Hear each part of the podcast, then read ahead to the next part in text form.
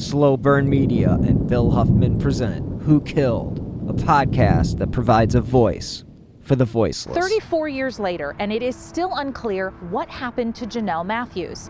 Police say no body has ever been found, no suspect ever arrested, but they're not giving up and tell us modern tools, among other things, might help them solve this case. Taped to the front door of the Greeley Police Department is a new missing person poster, but the case of 12 year old Jonelle Matthews is decades older than even this building. The possibility that something will come forward, we have to just keep trying. Jonelle was a seventh grader in 1984, just finished a Christmas choir performance. Police said a friend and the friend's father dropped Jonelle off at her house. About an hour later, her family came home, but Jonelle was gone her shoes left behind, the front door open, the television still on. It has. Sergeant Joseph Timkowich was a young officer back then. There was a all hands on deck call, and just about anybody and everybody who would respond to a phone call or could respond to a phone call uh, was called in throughout the night and the rest of the day. Days became years, and a decade later, Jonelle's family told reporters they believe she'd been kidnapped and killed the community said their official goodbye. You had 12 years of light. This is one of those cases that never closes. Uh, it'll be there until we, we do resolve it. 34 years later, Greeley police released video from that night, hoping to jog some memories. Put it out there in the public and let them think about, hey, yeah, I remember that night, or I remember seeing this car, or I remember seeing that person walking. Police believe someone who knows what happened might have lived in the community or nearby at the time, maybe still does. Greeley police will not give specifics, but said advances in forensic technology and scientific testing could lead to new answers. We could get a piece of evidence tonight, tomorrow, or the next day that will resolve the entire case. And that's why we have to keep looking, keep searching. Greeley police will be recontacting witnesses and people who interacted with Jonelle before her disappearance, and they hope that if you have any information, you will call police. There's a cash reward in this case, even if you have been interviewed before, police said. Reporting in Greeley, Jennifer Meckles, 9 News. Hello and welcome to episode 130 of Who Killed. I am your host, Bill Huffman, and this is a slow burn media podcast. I hope you guys have had a great week. I also hope some of you were able to check out the Dateline from last Friday about Amy Mihaljevic. As you know, I made my bones covering her case with the Who Killed Amy Mihaljevic podcast. You know, the one that led to the one that you're currently listening to. The bottom line is that it is great to get the national attention from a show like Dateline, but there's only so much that they can cover in an hour. If you want to take a deep dive, I suggest the investigation Discovery Lake Erie Murders, three part series that covered the Mihaljevic case, or you can scroll all the way back to episode one of this podcast that I did on Amy. I believe there are anywhere from 16 to 25 episodes with guests ranging from her father to the chief of police to Phil Torsney to Mr. Renner himself, Nick from the True Crime Garage, Christy Gibbons, and, you know, all the players involved. Again, if you're interested in learning more about that case, please go back and check it out. And you can either do it via television or via my podcast, Who Killed Amy Mihaljevic. October 27th, 1989 is the first episode of that particular podcast. And it is incredibly hard to get the attention of a show like Dateline and I know that when James Renner was writing his book on Amy, he wrote letters to the producers pleading with them to cover her case. All of his letters are in his Kent State archive. He has long been the leader of the band when it came to trying to get these shows to cover her case. Now, I tried doing my part back in 2019 when I gave the Dateline producer my card at CrimeCon and had the question who Killed Amy Mihaljevic, again with my podcast on it.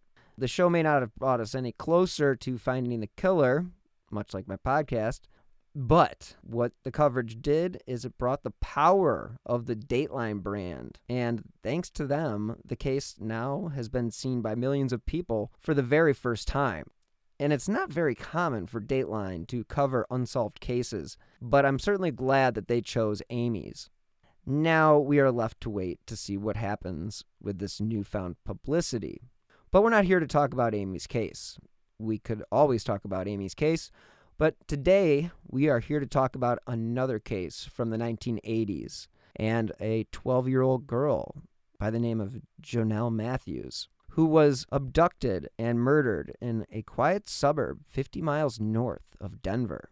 And thanks to great reporting from the Coloradoan, the Greeley Tribune, the Idaho Statesman, and many more for covering Jonelle's case throughout the years. So I'm going to take you back a few days before Christmas in 1984 on December 20th. On this night, one family's life would be turned upside down, and a town would be left with a horrible mystery. This was when 12 year old Jonelle disappeared. She was last seen about 8 p.m., entering her house at 320 43rd Avenue Court.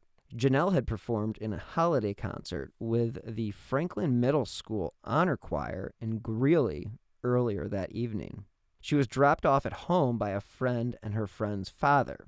Now, Jim Matthews, Jonelle's father, came home about an hour later after attending a basketball game for his oldest daughter, Jennifer. He found Jonelle's shoes and a shawl near a heater in the family room. And according to reports, this is usually when she watched TV, and Jonelle would sit close to the heater. When he couldn't locate his daughter, Mr. Matthews phoned the police. Now, there were footprints in the snow around the house, and the girl's disappearance instantly became one of the biggest mysteries in the history of Greeley. And Jonelle was in the seventh grade at Franklin Middle School. She was an active member in her church, Sunnyview Church of the Nazarene. And she is said to have been a very outgoing and independent personality. And at the time of her disappearance, Jonelle lived with her father, Jim, her mother, Gloria, and her sister, Jennifer. Greeley police officers said they had a reason to believe an individual with direct knowledge of Jonelle's disappearance might have resided in Greeley or the surrounding area at the time and might still be residing in the community. Police thought the person likely knew Jonelle and had previously interacted with the 12 year old. Again, Greeley was about half the size that it is today, and it was basically considered a small town when Jonelle disappeared. The Coloradoans say Greeley was, quote, a place where kids rode their bikes on dirt roads past farmers' fields, explored ravines, and sold Girl Scout cookies door to door. On the night Jonelle went was last seen, Christmas presents were already tucked beneath trees and holiday lights blinked from rooftops and reflected in the snow. Before Jonelle went missing, parents let their children play outside with little worry. Well, that all changed on a dime when Jonelle disappeared from her family's two story clapboard home in Greeley. Again, her house sat on a quiet street and caused parents in the neighborhood to become a lot more paranoid. And of course, investigators launched a wide scale search. But again, this just led to more frustration for the investigators. An interesting fact is that her picture was one of the first to show up on the missing kids' milk cartons. And you can look it up with the article, I believe it was the Milk Carton Kids, and they do reference Jonelle. There was no trace ever found of Jonelle. There were no arrests and no evidential DNA and no answers. Of course, this was 1984, so a bulletin went out to area residents and they were asked to aid in a countywide search for Jonelle Matthews, who had been missing since December 20th. The bulletin read. The search was being sponsored by the friends and relatives of Jonelle Matthews, and it took place on that Saturday, February 9th, which would have been Jonelle's 13th birthday. Now, the group was requesting property owners' aid in the search by setting aside that day to search their own property, checking all outbuildings, wells, irrigation ditches, and garages. Police officials suggest that those participating in the search were to wear warm clothes, boots, and gloves and they should also bring a flashlight, a sack lunch, and have a full tank of gas and a spare tire. Volunteers may have to drive more than 100 miles in the search. At a news conference after a five hour meeting with the Millers, Mrs. Matthews said she hopes to get volunteers to help type addresses so that a reward poster on Jonelle Matthews can be sent to every sheriff's department in the country. So far, Matthews estimated about 2,000 posters with Jonelle's photo had gone out, and Mrs. Miller had contacted the Matthews family last week after seeing them on television. And of course, this is according to the Coloradoan and she had had a daughter go missing and she felt like she could help and so she was basically counseling the parents and basically in a sense these were the people that they had to turn to it's one of those things you end up in a not particularly fun type of club if you lose a child and all these parents who are the parents of missing or murdered children definitely have a common bond and that was definitely seen in this case, where other parents who had had missing children really did help Gloria and Jim Matthews. It's really cool that those types of families can come together and help one another cope. Jim and Gloria Matthews had Jonelle officially declared dead in 1994, 10 years after her disappearance. There was a funeral service, and dozens of family friends said goodbye. Lieutenant Brad Goldschmidt said Jonelle's DNA is on the national database in case something turns up, but they had no DNA from a suspect at the scene of her abduction. Hundreds of volunteers showed up for the search all around Greeley. At a time when child abductions seemed prevalent, the story of Jonelle's became national headlines. Her parents appeared on national TV talk shows and programs about missing children again, something that we've seen in many of the cases that I've covered. Amy's case being the most particular one that I would like to reference there because Margaret really did her due diligence and was on every show that she could at the time. And this went for Jim and Gloria, the same thing. They went and did their due diligence to keep their daughter's name in the spotlight. And, you know, they sent out thousands of reward posters and it was just one of those things that you do everything that you can. It's John Walsh has always said that if you have a missing child, it is your job to be their number one cheerleader. So her parents appeared on national TV talk shows and programs about missing children. Thousands of reward posters of the girl were produced and distributed. But the case went cold. I mean, it is what it is. President Reagan even mentioned Jonelle in one of his national addresses. Reagan said the girl, quote, would have celebrated a happy 13th birthday with her family just last month, but five days before Christmas, Jonelle disappeared from her home. Over the years, investigators pursued hundreds of leads in a cold case that was really familiar to longtime Greeley area residents. Jonelle had been adopted by the Matthewses, and her birth mother was checked to see if there was any connection to the girl's disappearance, and police said she was definitely not a suspect. Jim and Gloria Matthews now live in Costa Rica, and the big break came after, oh, a mere three and a half decades when human bones were discovered by workers in Weld County. And those were of Jonelle Matthews, a 12 year old girl who vanished from her West Greeley home on December 20th, 1984.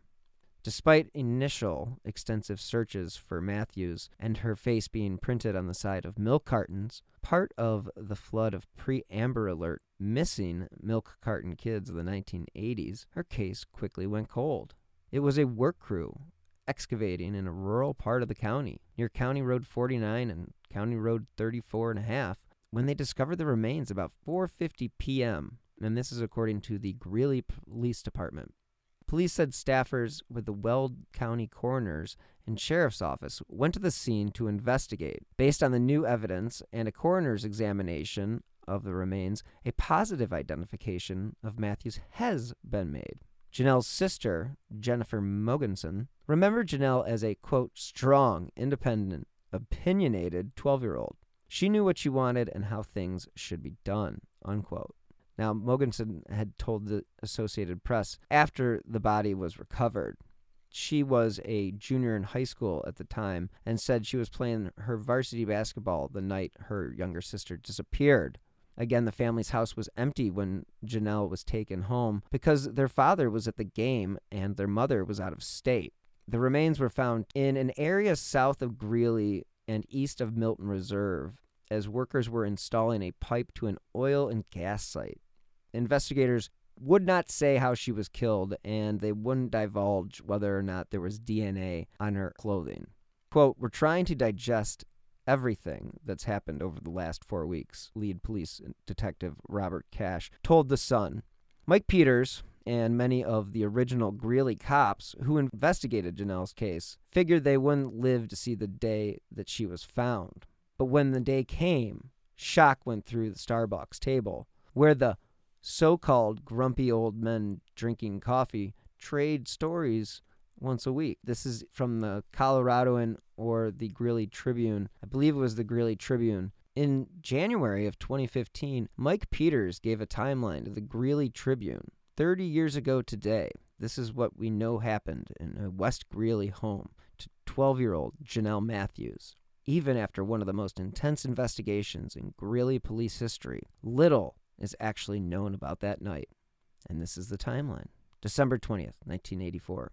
Jonelle was part of the Franklin Middle School choir, which performed at a local bank in the evening. Her mother, Gloria, was on a trip to California.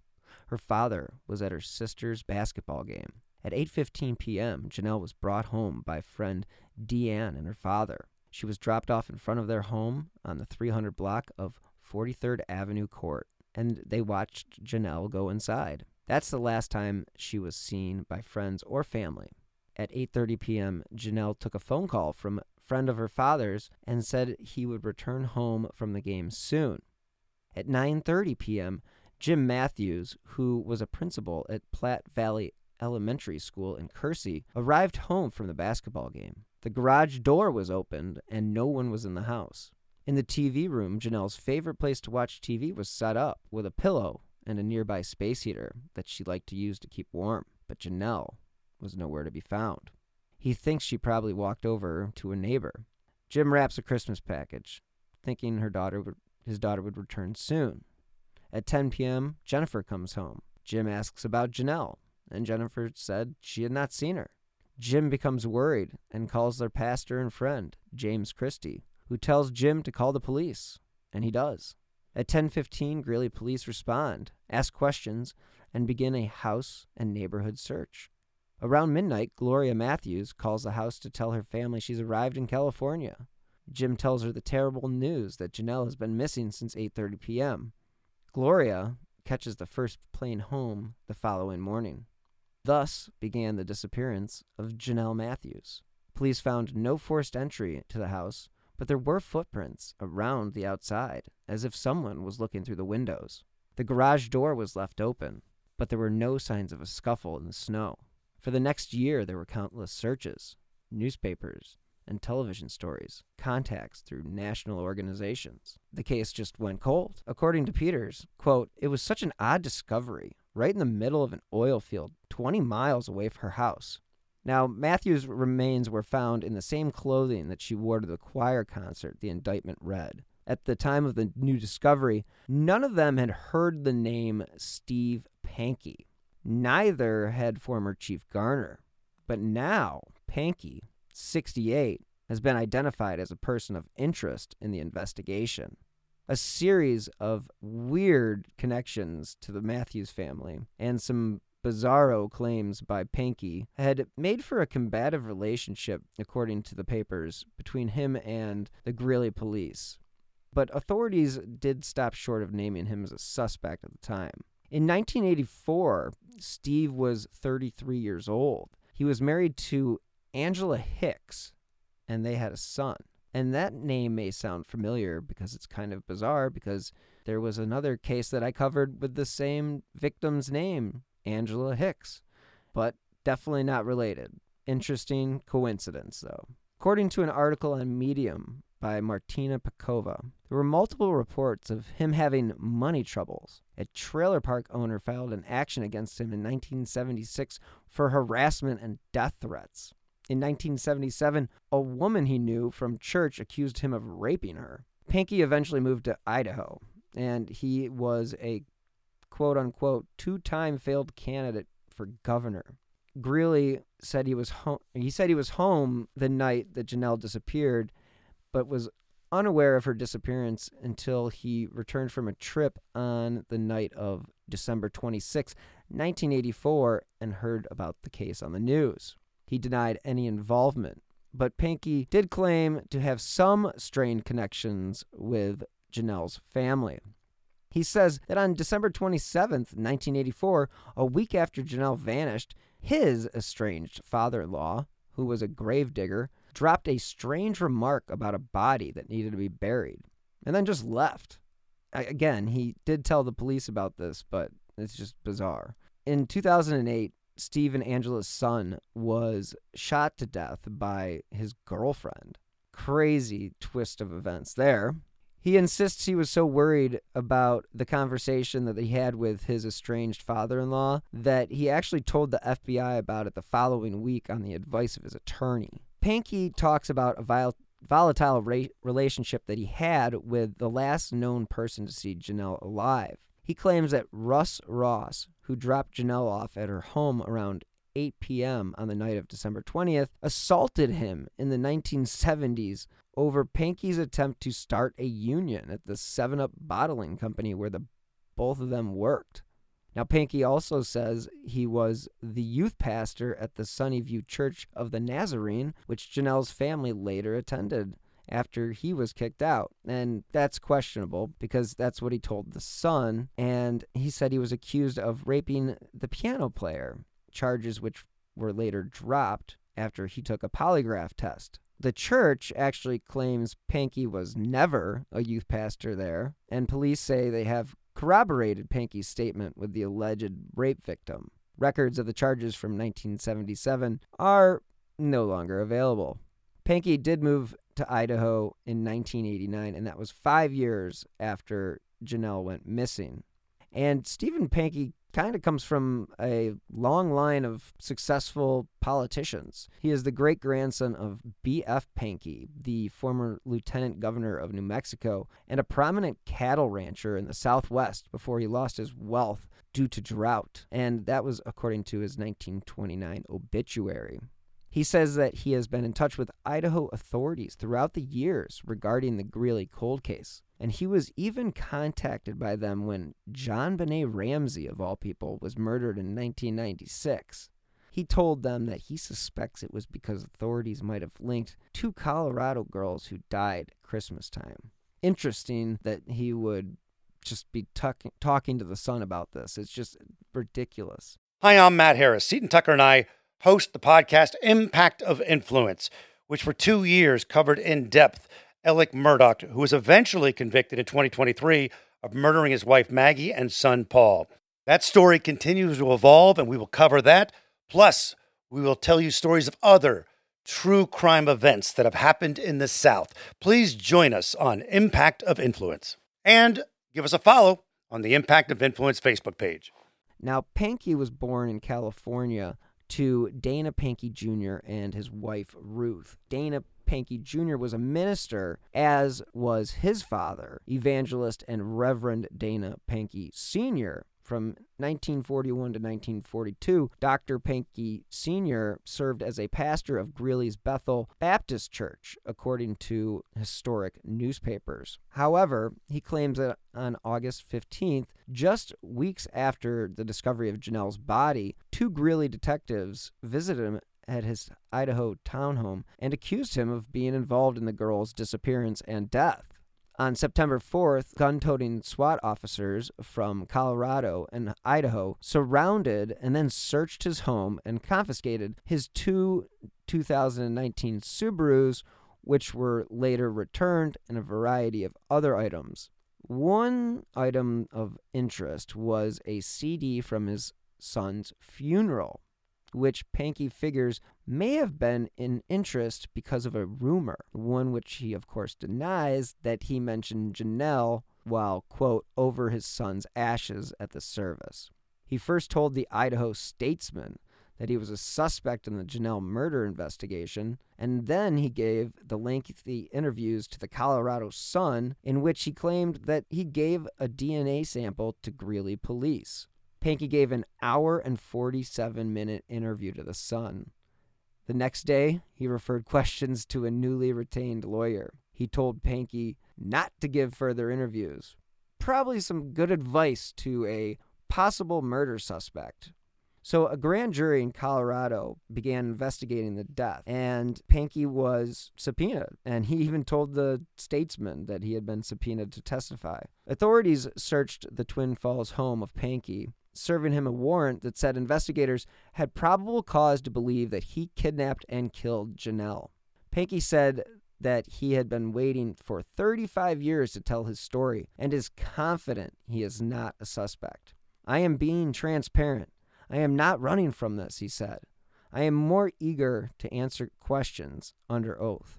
The authorities announced that Stephen Pankey, a former Greeley resident who had moved to Idaho, had been indicted on charges of first degree murder and kidnapping in Jonelle's death. According to a grand jury indictment, on December 20th, 1984, Mr. Pankey was armed with a gun and took Jonelle from her home and killed her during the course of the kidnapping. Now, Greeley is a city of nearly 110,000 people and is about 50 miles north of Denver. Mayor John Gates was working on the city's police force at the time of Jonelle's disappearance, and he recalled there was evidence at the sh- scene that showed that she might have been abducted. Mr. Pankey had long been a person of interest in Jonelle's disappearance, according to police. They said he, quote, intentionally inserted himself in the investigation many times over the years claiming to have knowledge of the crime, which grew inconsistent and incriminating over time, the indictment went on to say, adding that he repeatedly asked for immunity in exchange for information. Well, that's one way to get yourself a target of an investigation. Ask for immunity for information before they even know what that information is. Good stuff. Not bright. Wonder why you're a killer. Among the details he gave law enforcement personnel was that a rake had been used to cover up tracks in the snow on the evening that she was taken, and that was according to the indictment. Mr. Pankey had watched children walk home from the middle school that Jonelle attended, it also stated. Now, the Coloradoan reported Pankey acted erratically in the days following the girl's disappearance. Angela Hicks, his wife at the time, told investigators he asked her to read him newspaper accounts about the case. The indictment says that Jonelle died from a gunshot wound to her forehead, and Pankey is accused of shooting her during the course of the kidnapping. Attorney Michael Rourke called the discovery of the remains significant, but he said that Pankey had been a person of interest since 2018. And Pankey told the Times newspaper last week, now this was back in 2018, that he was being framed. Pankey attended the same church as Matthews in 1978, and there may be have been some connection through that, according to Rourke. Pankey was, and I believe is still, well, he was at the time, being held at the Ada County, Idaho jail on no bail. He was eventually extradited from Idaho to Colorado to face the charges. And his attorney, Anthony J. Viorst, told NBC affiliate KUSA of Denver that, quote, the fact that they waited 36 years to indict him reflects the fact that they don't have any evidence. There's never been any evidence. I anticipated he will be exonerated of all charges. Pankey claimed to the Idaho Statesman in 2019 that on the night of Jonelle's disappearance, he was home with his wife at the time and was loading up his car for a visit to California to visit family for Christmas. And they were planning to leave the next day. But in the indictment, it says other evidence considered by the grand jury in returning this indictment against Pankey was that his now ex wife said the trip actually started on December 22nd, 1984 two days after Jonelle went missing, and that the trip was actually not planned and was unexpected. The ex wife said that on the way back, Pankey uncharacteristically listened to the radio, searching for the news of the girl's disappearance. And when they got back to Greeley on December 26, as I mentioned before, he forced her to read newspaper articles about the case. After getting back home, Pankey began digging in their yard, and a car was on their property that was on their property caught fire and was disposed of at a salvage yard, according to the indictment. I mean, I'm going to say this. Clearly, that's a red flag, but she may have been too close to the situation to connect the dots. I know there are people listening who are saying, quote, why didn't she go to the police then? Now it's a valid question, but one that is also a bit unfair because none of us know what was going on in her mind. She eventually told police what she thought was odd, so in my opinion, she was the linchpin in bringing down her husband, ex husband. And at the time of Matthew's disappearance, Pankey and his wife lived about two miles from her home, and I've stated that before. But in 1980, he lived about 10 miles north of the remote site where her remains were eventually found. And again, this is all information that came out of the grand jury indictment. Pankey's ex wife said that in 2008, she heard Pankey say at the funeral of his son, who had been murdered, as I mentioned before, quote, I hope God didn't allow this to happen because of Jonelle Matthews. According to the Weld County District Attorney's Office, Pankey's been charged with one count of murder in the first degree after deliberation, one count of murder in the first degree, felony murder, second degree kidnapping, and two counts of crime of violence, which are described as sentencing enhancements. A trial date is being set and the date is actually October 6th, and they expect the trial to last about four and a half weeks. So, to set the trial for October, Pankey has waived his right to a speedy trial, which was supposed to take place within six months of the not guilty plea he entered in early February. This accused killer has pleaded not guilty to the kidnapping, and the trial was originally meant to take place in July, but there were some legal issues. And when Pankey finally did enter his plea, Jonelle's parents and sister were both in the courtroom. And again, we will find out in just a matter of months what really happened and what the verdict will be. And after waiting 34 years, what's another few weeks? And let's certainly hope that it leads to a guilty verdict and some answers for her family, and maybe a bit of closure for the Greeley community. And on that note, I must bid you farewell. Until next week, thank you so much for tuning in. As you know, you can find new episodes of Who Killed every Friday wherever you get your favorite podcast. Thank you to everyone who's helped make this show possible. I know it's cliche to say, but it's true. When I say every contribution, big or small, helps keep these slow burn podcasts running. With that being said, if you do enjoy the shows, you can help support my podcast empire, which is far from an empire, via PayPal with my username at William Huffman3. Or if you have the Venmo app, you can use my username at Bill Huffman 3. And you can also support the show by leaving a five star review on Apple Podcasts or wherever you listen to your favorite shows. Those five stars help to keep the important cases that I cover, such as all the unsolved cases that I've covered in the spotlight.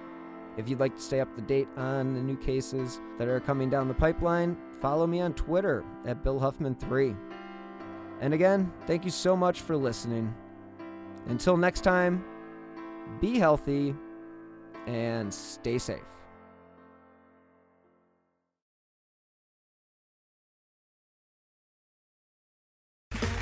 Okay, round two. Name something that's not boring. A laundry? Ooh, a book club. Computer solitaire, huh? Ah, oh, sorry, we were looking for Chumba Casino. That's right. ChumbaCasino.com has over 100 casino style games. Join today and play for free for your chance to redeem some serious prizes. ChumbaCasino.com. No purchase necessary. Full prohibited by law. 18 plus terms and conditions apply. See website for details. Hi, this is Amy and Vanessa from She Goes by Jane, where we shine light on the stories of missing and unidentified women. On November 7th, we're sharing Nahita's story for the first time in a podcast. And this is a story that I thought I knew, but after reading police reports, became more complicated than I thought. When investigators are called to Nahita Khatib's house, everything looks fine. Her purse is on the kitchen table, her cup of coffee is on the counter, and her two year old niece is in her playpen. The only thing amiss? Nahida is missing. Every week, we feature a poem written in honor of the person we're talking about. This week, we're joined by one of our favorite actresses. You might know her from Sister Act or King of the Hill or The Descendants. But if you're like us, you'll know her from Hocus Pocus. She's the much beloved Kathy Najimy. Join us November 7th to hear Nahida's story.